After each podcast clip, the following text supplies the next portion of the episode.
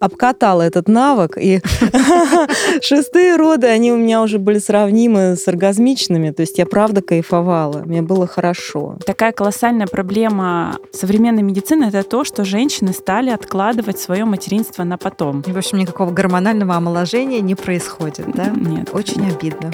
Сразу скажу, мужчинам повезло. Опять.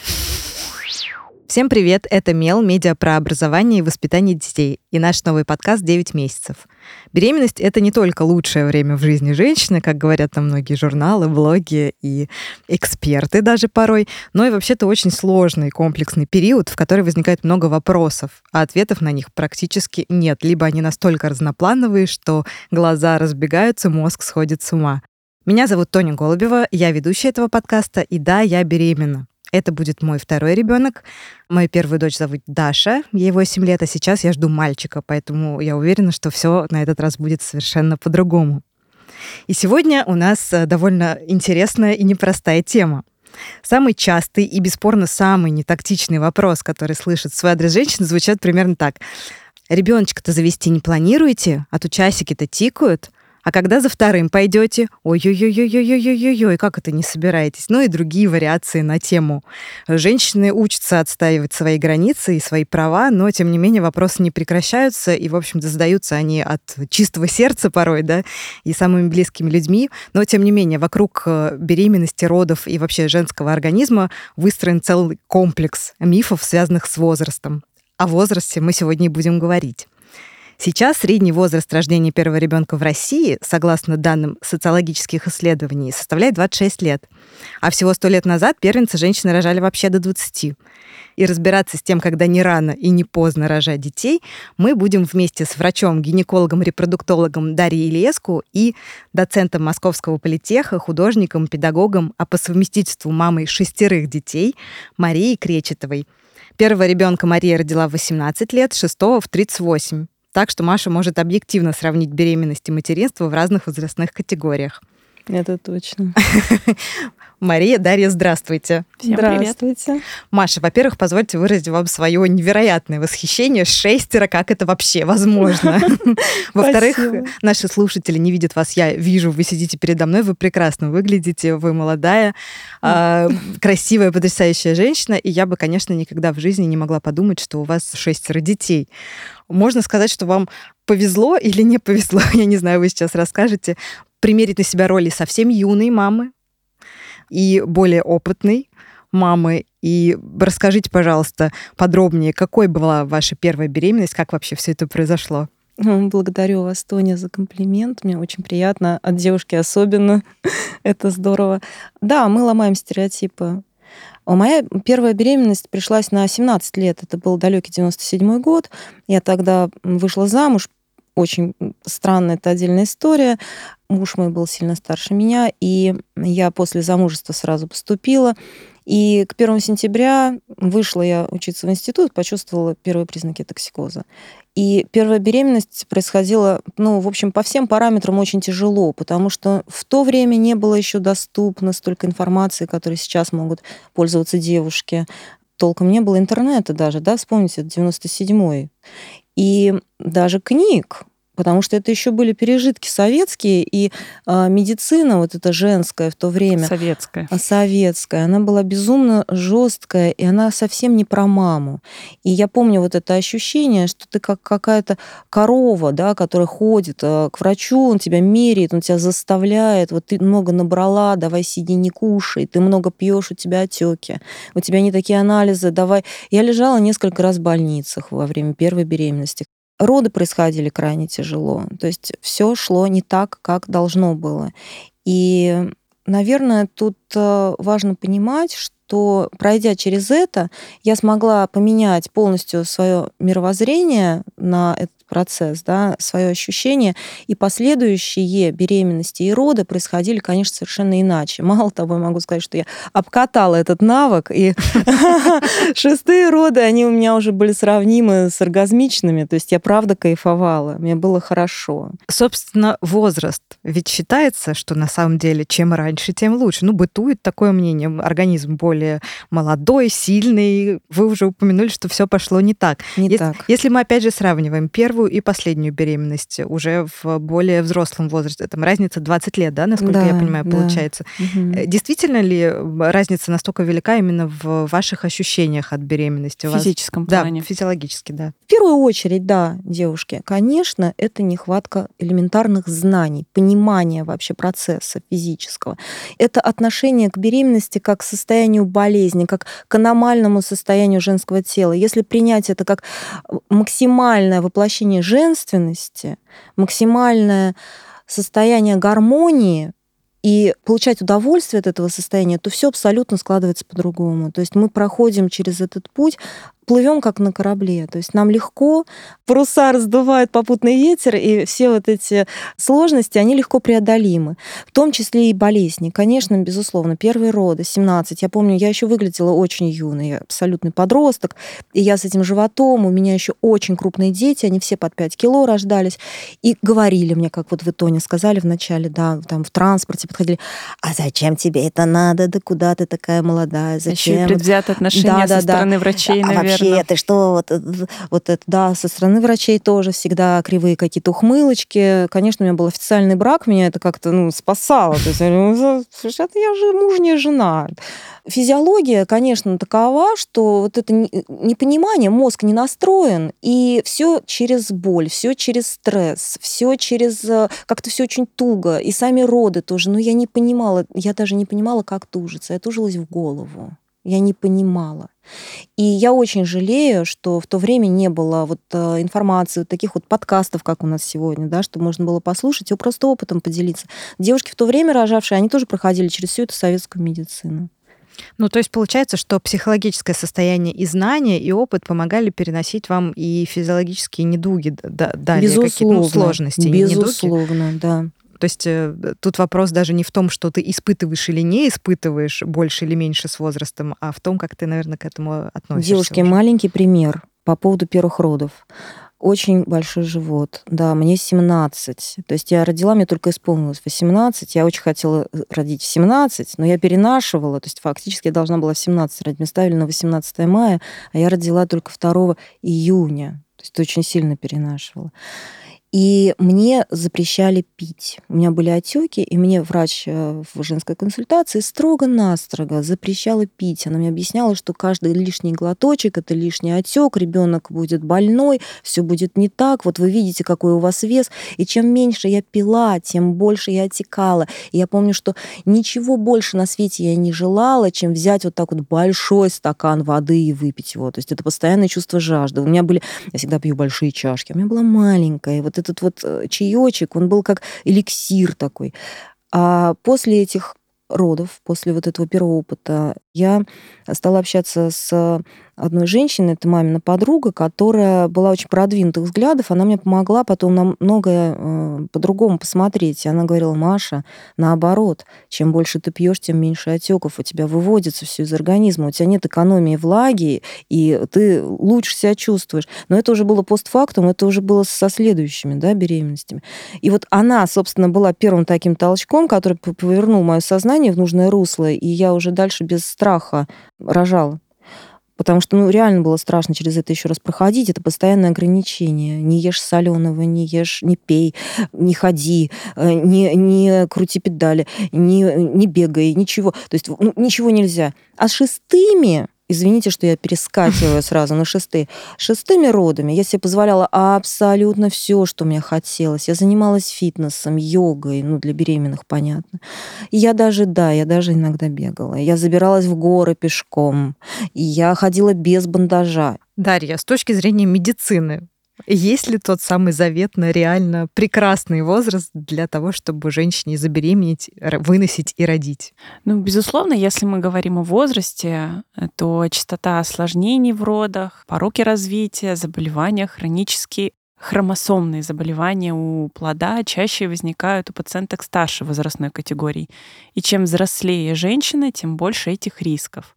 Снижение репродуктивного потенциала очень сильно увеличивается с возрастом. И если мы говорим действительно о реальном самом а, оптимальном возрасте для наступления беременности, это до 35 лет, потому что качество яйцеклеток после 35 лет очень сильно страдает. Интенсивность изменений в худшую сторону после 35 лет увеличивается с большой скоростью, чем до 35 лет. Поэтому, наверное, мы можем сказать, что оптимальный возраст да, от э, совершеннолетия до 30-35 лет. Но при этом вы говорите про сложность именно зачатия, да, да проблемы да. с зачатием да, связанные. Да, да, да. Но мы не говорим про проблемы с вынашиванием. С вынашиванием все то же самое. То есть э, сейчас такая колоссальная проблема современной медицины это то, что женщины стали откладывать свое материнство на потом. Это скажем так, пережитки нашего общества, нашего мнения. Наши родители девочкам, в частности, например, мне, по моему примеру, можно сказать, что я когда училась в школе, мне мама говорила, нет-нет, какая семья, ты что, надо школу закончить. Потом я поступила в медицинский институт, мне говорили о том, что ты что, ты же врач, тебе надо 6 лет учиться, какая личная жизнь, нет. Потом я вышла из института, пошла в ординатуру, потом мне сказали о том, что я должна состояться как врач, а это там приобрести опыт, знания, умения. И в итоге получается, что современная девушка, которая имеет а, образование не одно, а там, ну, не знаю, три, должна найти спутника жизни, понять, что это тот самый принц на белом коне, они должны сыграть э, прекрасную свадьбу, заиметь э, имущество, да, и к этому моменту женщина имеет уже возраст 30-35 плюс, к сожалению, к этому моменту кому-то повезет, она забеременеет естественным путем без проблем, выносит и родит, но у кого-то кто более долго будет откладывать планирование беременности, могут случиться проблемы, связанные и с невынашиванием, и с э, зачатием. Здесь очень важно заострять внимание, что это произойдет не с каждой. Да? То есть не значит, у нас, безусловно, есть у каждого знакомая женщина, которая родила там в 30, в 40, в 43 и прекрасно себя чувствует, у нее прекрасный ребенок, он здоров, счастлив. Это не у всех. Но риски мы должны с ними мириться, если мы идем на такие скажем так, идем на поводу обстоятельств, и действительно мы понимаем, что в 35 лет, например, я захочу планировать первого ребенка. А есть ли разница между тем, чтобы в первого ребенка в 35 лет я угу. решила планировать, или вот как у меня ситуация, или там у Маши тоже, когда вдруг в 37 лет я почему-то жду второго ребенка каким-то невероятным образом. Вы имеете в виду, что более благоприятно? Да. Более благоприятно, когда уже имелись беременности, угу. роды, грудное вскармливание, да, это все благоприятно сказывается действительно на женский организм. Если мы говорим в плане Чаще ли прерываются первые беременности? Ну, здесь нет действительно данных о том, что первое это там или десятое, да.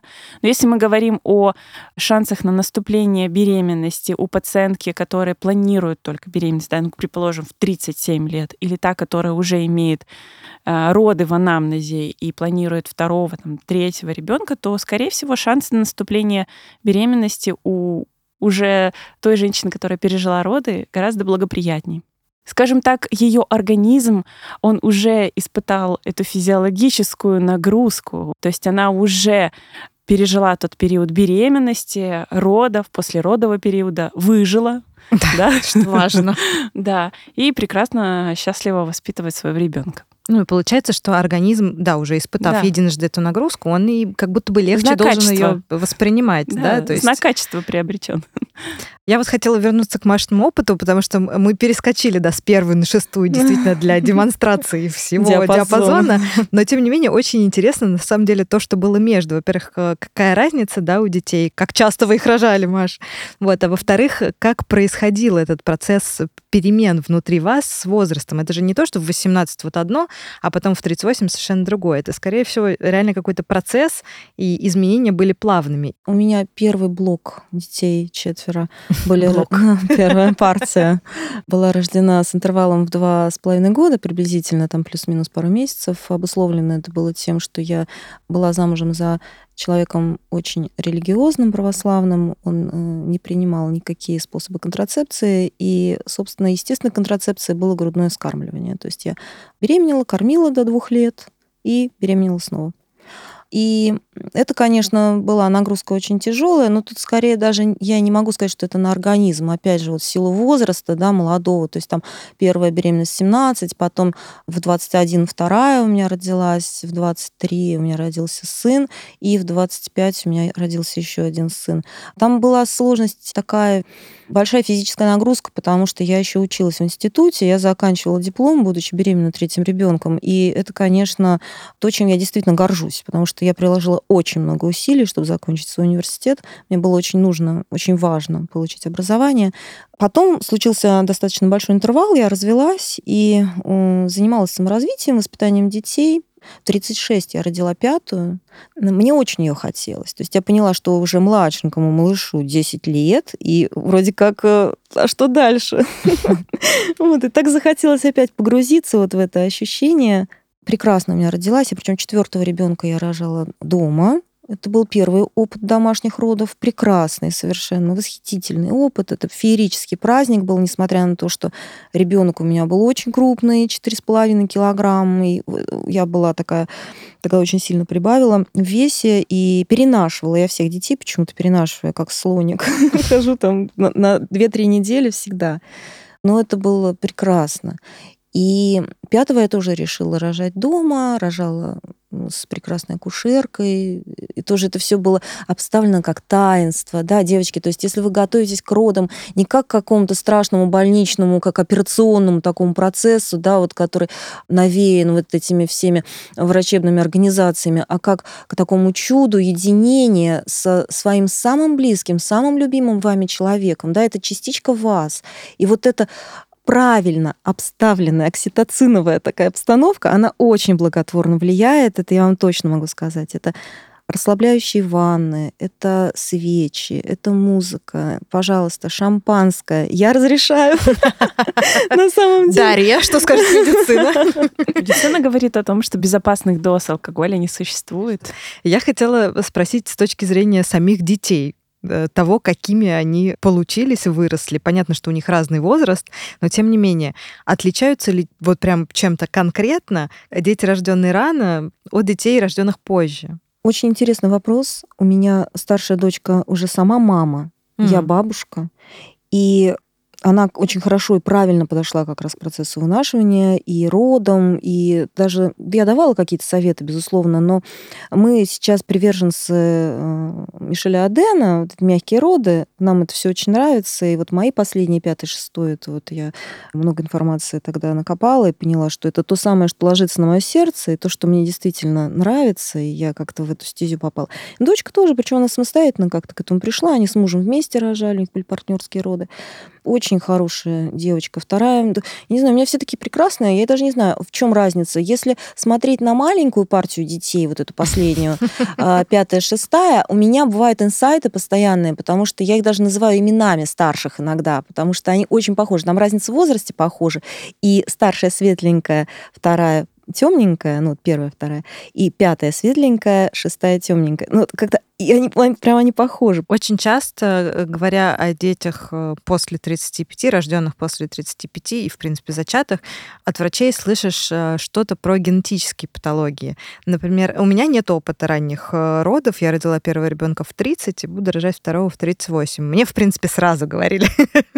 А, и на обменной карте, по-моему, у меня значилось старородящее, потому что позже подняли. Мне кажется, это уже вообще не используется. Я даже не встречала. То ли карандаш. Я видела прям это слово рядом да. со своим именем, и там еще рядом слово бесплодие было. В общем, я шла упакованная в роддом сразу как бы под флагом, что ничего не получится, но мы зачем ты это делаем? Э, действительно ли повышается с возрастом риск, насколько серьезный, о каких патологиях вообще речь? А, ну да, действительно, с возрастом частота встречаемости хромосомной патологии у плода, она увеличивается. И это все действительно связано с возрастом. То есть самая большая загвоздка в том, что ооциты, яйцеклетки, которыми располагает женщина, они закладываются внутриутробно. И на момент, скажем так, планирования и зачатия э, яйцеклеткам ровно столько же, сколько и женщине. И, следовательно, весь тот негативный опыт, там, весь опыт э, стажа курения, алкоголя, нездорового образа жизни, проживания в неблагополучных экологических районах. Это все отражается на качестве ацитов. И если, например, мы там будем смотреть какую-то статистику по определенным неблагоприятным районам, мы действительно увидим, что, например, частота встречаемости хромосомных патологий у плода увеличивается. И мы говорим о хромосомных патологиях, ну, часто встречаем это синдром Дауна, он действительно увеличивается с возрастом. Ну, и там есть определенный спектр ипота Эдвардса и так далее.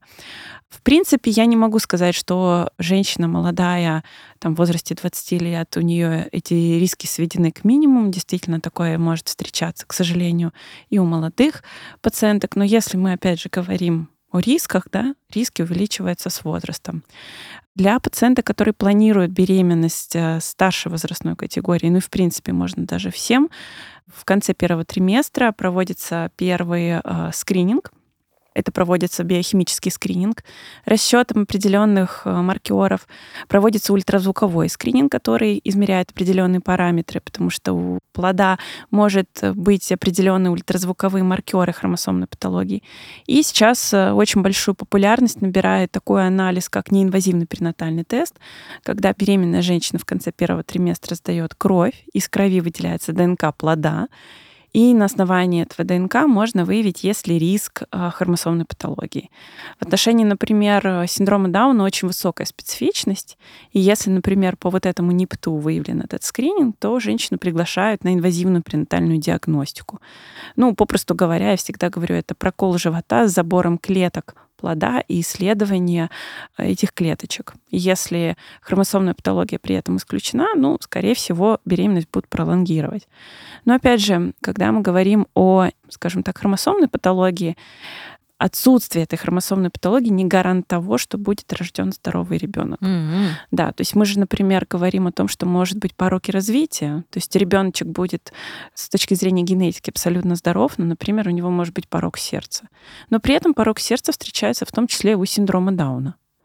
Поэтому есть определенный ряд пороков, которые трудно визуализировать на более ранних этапах беременности. Есть определенные пороки, которые лучше визуализируются на ранних этапах, да, какие-то грубые пороки, там, пороки центральной нервной системы, опорно-двигательного аппарата. Поэтому в том числе и пороки развития тоже увеличиваются с возрастом я всегда говорю пациенткам о том, что если вы приняли решение, что, например, там в своей жизни, что там 35-40 лет, и на этот возраст придет ваш первенец, да, то вы все равно миритесь с этими рисками. Да, вы проведете определенный ряд обследований, анализов, но застраховать себя от всего вы не сможете. Вы ну, идете по такому пути. К сожалению, да, риски увеличиваются, но это не значит, что 100% вероятность будет такова. А вот с точки зрения протекания беременности в разном возрасте, я могу поделиться своим опытом, он, конечно, скудный, но тем не менее показательный, что в 30 все было очень плохо, все, заканчивая родами. Сейчас, когда это случайно, и, в общем, ну, и оно как-то проходит. А, я каждый раз прихожу к э, врачу и говорю, а мы будем что-то сдавать, какие-то анализы? Он говорит, а зачем? Я говорю, ну вот мы же в тот раз все время что-то сдавали. Я прям помню вот это ощущение, что я каждую неделю сдаю анализы, что они всегда плохие, всегда все плохо, всегда что-то надо колоть в живот, в себя засовывать, принимать, пить, потом опять сдавать, потом опять переживать, все время вот это риск, риск, риск, риск, риск. Вот это мой опыт в относительно молодом возрасте. И в пожилом, в более старшем возрасте это реально посещение посещение гинеколога, в принципе, раз в месяц. Ну, может, иногда чуть почаще. И в целом я ощущаю, что беременность легче. Она реально проходит для меня легче. Мой опыт тоже говорит о том, что беременность э, в взрослом возрасте у меня проходила легче. Ну, не знаю, с чем это а связано. Я думаю, что, наверное, здесь можно посмотреть с разных позиций. Э, во-первых, я так понимаю, ваши беременности пришлись на 90-е, 2000-е, 2010-е годы. Это приблизительно эти годы. К сожалению, мы в это время, скорее всего, были еще с отголосками той постсоветской карательной не очень деликатной медицины. То есть действительно тогда был, скажем так, мнение, что беременность — это болезнь, вы должны быть привязаны к женской консультации, вы прям вот должны почувствовать, что вы болеете. Сейчас все-таки немного подходы поменялись, все-таки беременность это не болезнь, и это везде каждый акушер-гинеколог, который встречается с беременной, пытается вложить эту мысль о том, что беременность — это не болезнь. Во-вторых, это тот период времени, когда медицина, акушерство и гинекология не была знакома с какими-то рекомендациями, и мы не смотрели на зарубежную медицину.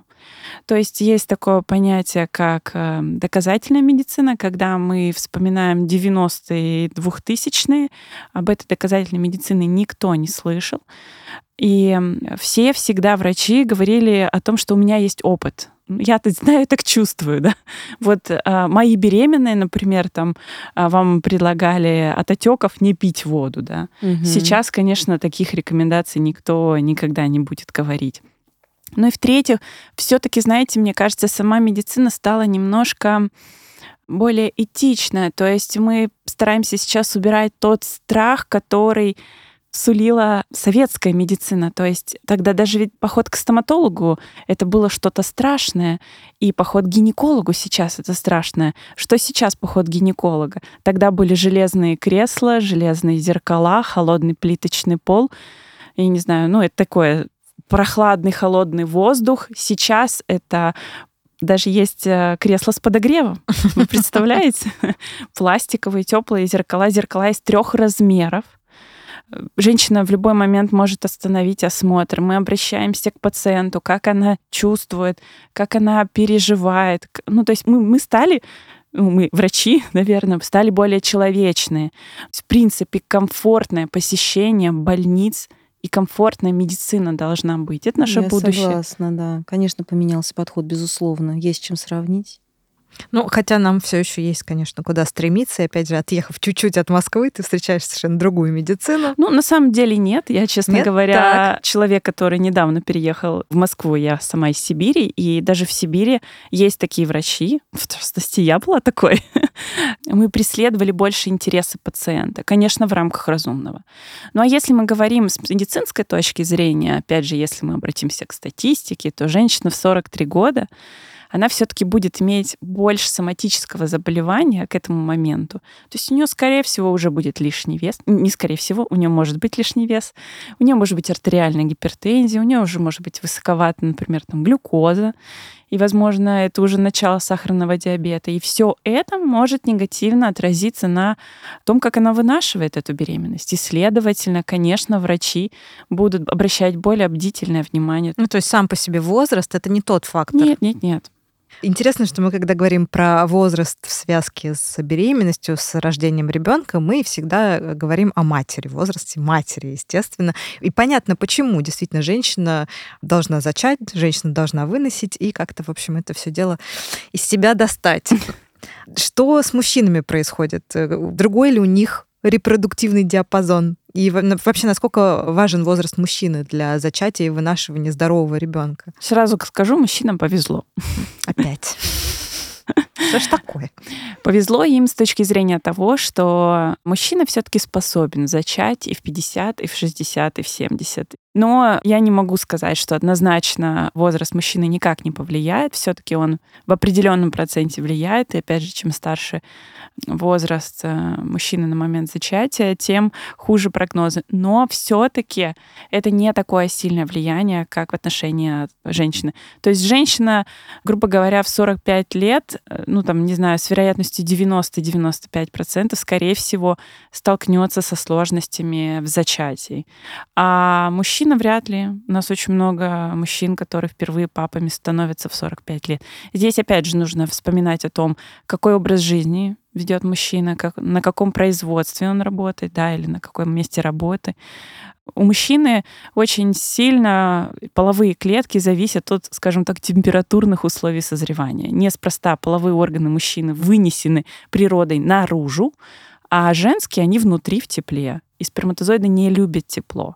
Сидячая работа, переедание, лишний вес, все это может как-то негативно отразиться на репродуктивных возможностях. Но это, опять же, не 100%, просто это в определенном проценте снижает. И опять же, не возраст как таковой, а тоже да, в общем, да, условия да. жизни. И мы, да, кстати, здесь не сможем сказать, да, что реально ли это, например, все происходит сложности, потому что ему 45 лет или потому что у него производственные факторы. Но опять же, если пара приходит на консультацию к врачу и просит какие-то рекомендации, вряд ли мы используем что-то, что уменьшит возраст. Мы будем воздействовать на те факторы, которые мы можем. Да, по возможности это какая-то физическая нагрузка, избегание алкоголя, курения и какой-то более активный образ жизни. Есть еще такой миф или не миф, и я бы хотела, чтобы вот и Маша, и, и, и Дарья высказались на эту тему, что после родов все пройдет.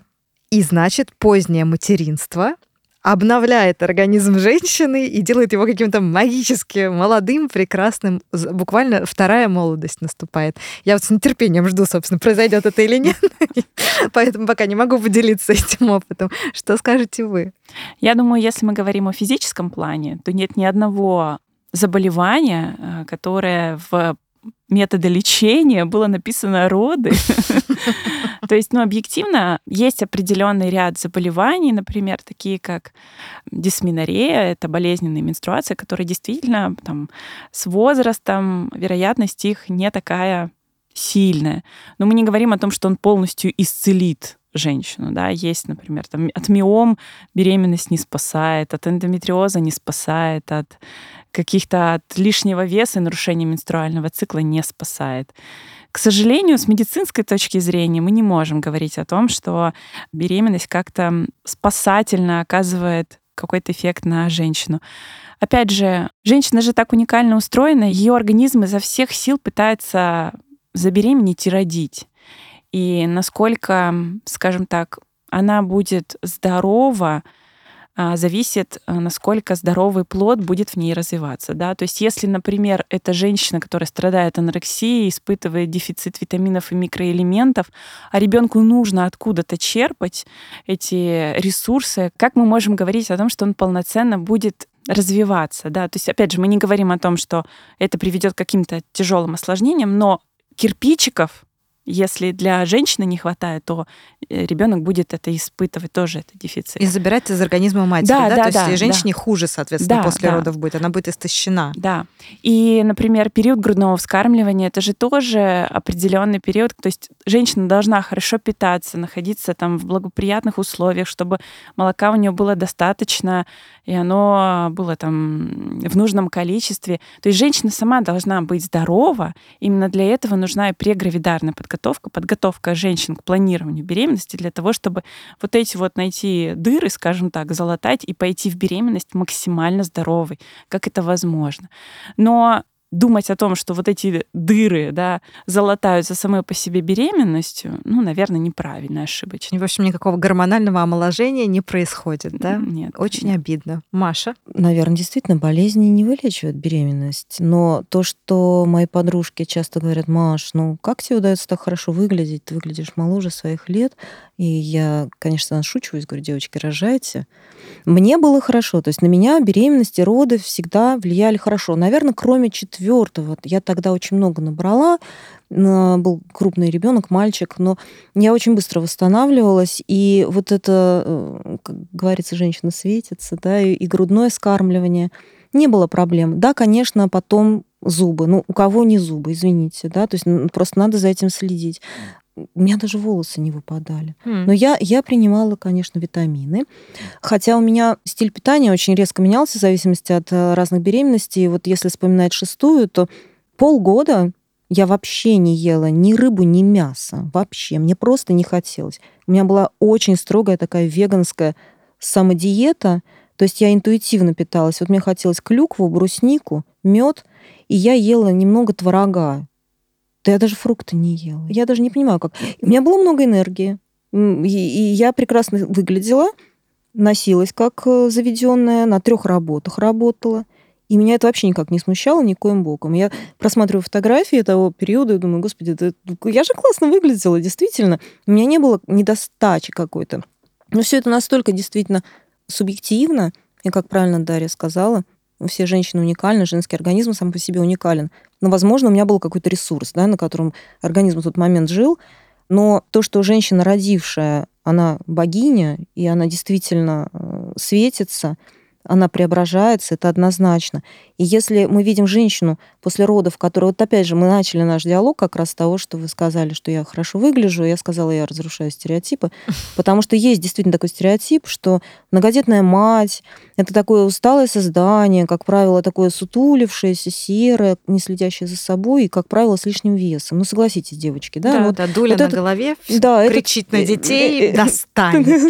Вот такой стереотип, он присутствует, конечно, в обществе.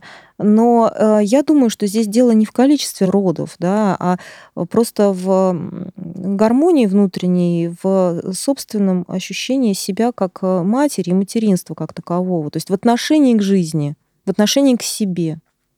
И это, конечно, влияет на внешность. И, ну, тут неважно, родила она или она вообще не рожала. Ну, согласитесь. Угу. Вот. Так что тот стереотип, конечно, он еще из советских времен, когда там женщина на хозяйстве, э, домохозяйка, живут, домохозяйка, да, живут бедно, муж там где-то работает, там свободное время пьет, ну, вот это вот неблагополучие, вот этот негатив весь, ну, конечно, он отражается. Мне кажется, вообще, в принципе, сейчас мы, касательно вот этих вот нетактичных вопросов, о которых вы говорили, мне кажется, сейчас у меня есть очень много в моем окружении людей, которым я могла бы точно так же задавать этот вопрос, но, вы знаете, мне даже мыслей нет.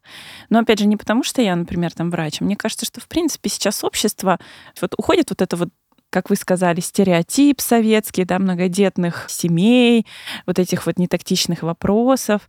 Уходит вот этот вот образ неблагополучия. И мне кажется, в принципе, мы же сами сейчас э, то самое общество, которое, как это сказать, на смену поколений. Я как мама могу вам просто абсолютно точно заявить, что с рождением второго ребенка мне стало легче.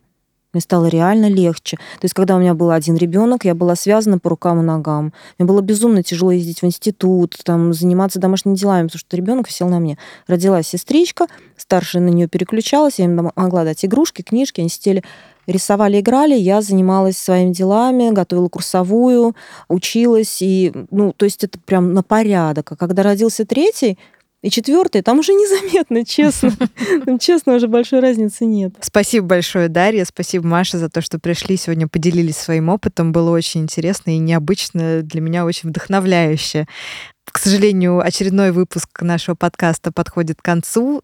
Спасибо, что были с нами сегодня и послушали нас. Слушайте нас на всех доступных платформах, где обычно слушаете подкасты, и обязательно оставляйте комментарии и ставьте лайки, присылайте свои вопросы. Мы оставим в описании ссылочку, как это можно сделать. С вами были Тоня Голубева, врач-гинеколог-репродуктолог Дарья Ильеску, художник Мария Кречетова, а помогали в создании этого подкаста звукорежиссер Александр Казанцев, автор музыки Егор Азаркевич, редактор Людмила Черкова и продюсер Кристина Бедняк. До встречи в следующем выпуске. Пока-пока. Всего доброго.